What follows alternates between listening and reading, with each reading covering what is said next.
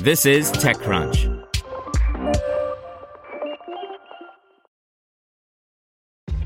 This episode is brought to you by ShipStation. You know, some things take a lot of work, like sending little robots to far off distant planets. And just as that's challenging, so too is running a successful e commerce business, especially when there's so much to do. So I want to introduce you all to ShipStation. Now, I love using ShipStation because of its easy to use dashboard, which makes managing orders and printing labels a breeze and super smooth. Oh, and the customer service is just out of this world. It's exactly what you need to help grow your business. Sign up for your free 60-day trial at shipstation.com slash technews. That's shipstation.com slash technews. This podcast is supported by Tools and Weapons, the podcast hosted by Microsoft Vice Chair and President Brad Smith. Each episode features insight you won't find anywhere else from the center of the conversation surrounding emerging technologies like AI. Right now in the podcast, you can hear a special episode where Brad Smith lays out Microsoft's vision for a vibrant marketplace driving the new AI economy. To hear more, follow or subscribe to Tools and Weapons with Brad Smith wherever you get your podcasts. This is TechCrunch. Here's your Daily Crunch. Coming up, the Meta Watch gets shelved, Apple's lineup shift, and Microsoft gets a TV app.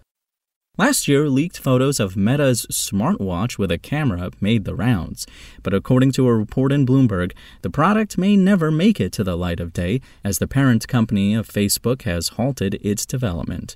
The report does not give a reason for the about face, but in April, the tech giant said that it lost $3 billion in Q1 in metaverse development.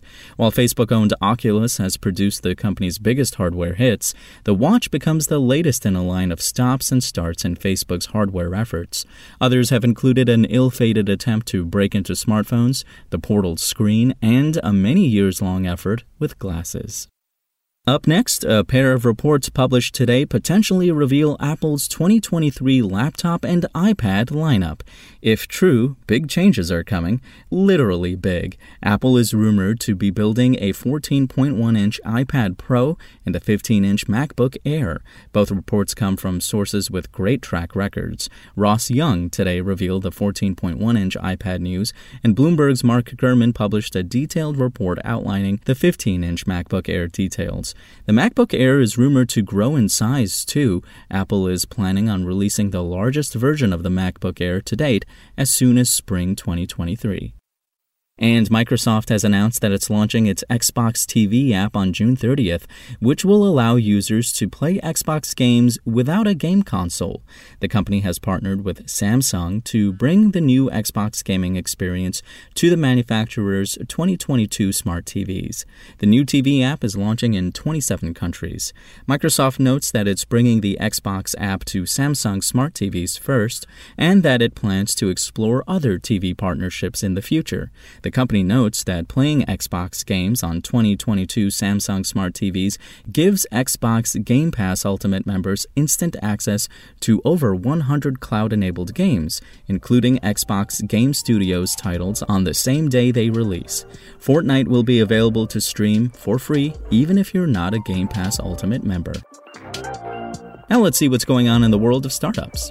Maze, a software product research platform that facilitates prototype tests and surveys, recently launched their tool Reach, which lets customers create a database of research participants, send research studies via email campaigns, and collect the resulting data. Another newer feature, Clips, captures video and screen recordings of people testing a product. E commerce platform Gander announced today the closing of a $4.2 million seed round. The idea for Gander came from the owner's own desires as an online shopper looking for an easier way to conceptualize the items she sought to buy. And natural language processing startup Papercup claims its technology is being employed by media giants and estimates that more than 300 million people have watched videos translated by the company over the past 12 months. Papercup today announced that it raised $20 million in a Series A funding round. That's all for today. For more from TechCrunch, go to TechCrunch.com.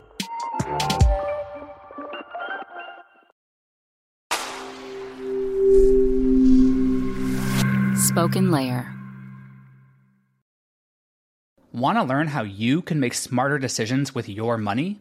Well, I've got the podcast for you. I'm Sean Pyles, and I host NerdWallet's Smart Money Podcast. Our show features our team of nerds, personal finance experts in credit cards, banking, investing, and more. And they'll help you make the most of your money while cutting through the clutter and misinformation in today's world of personal finance.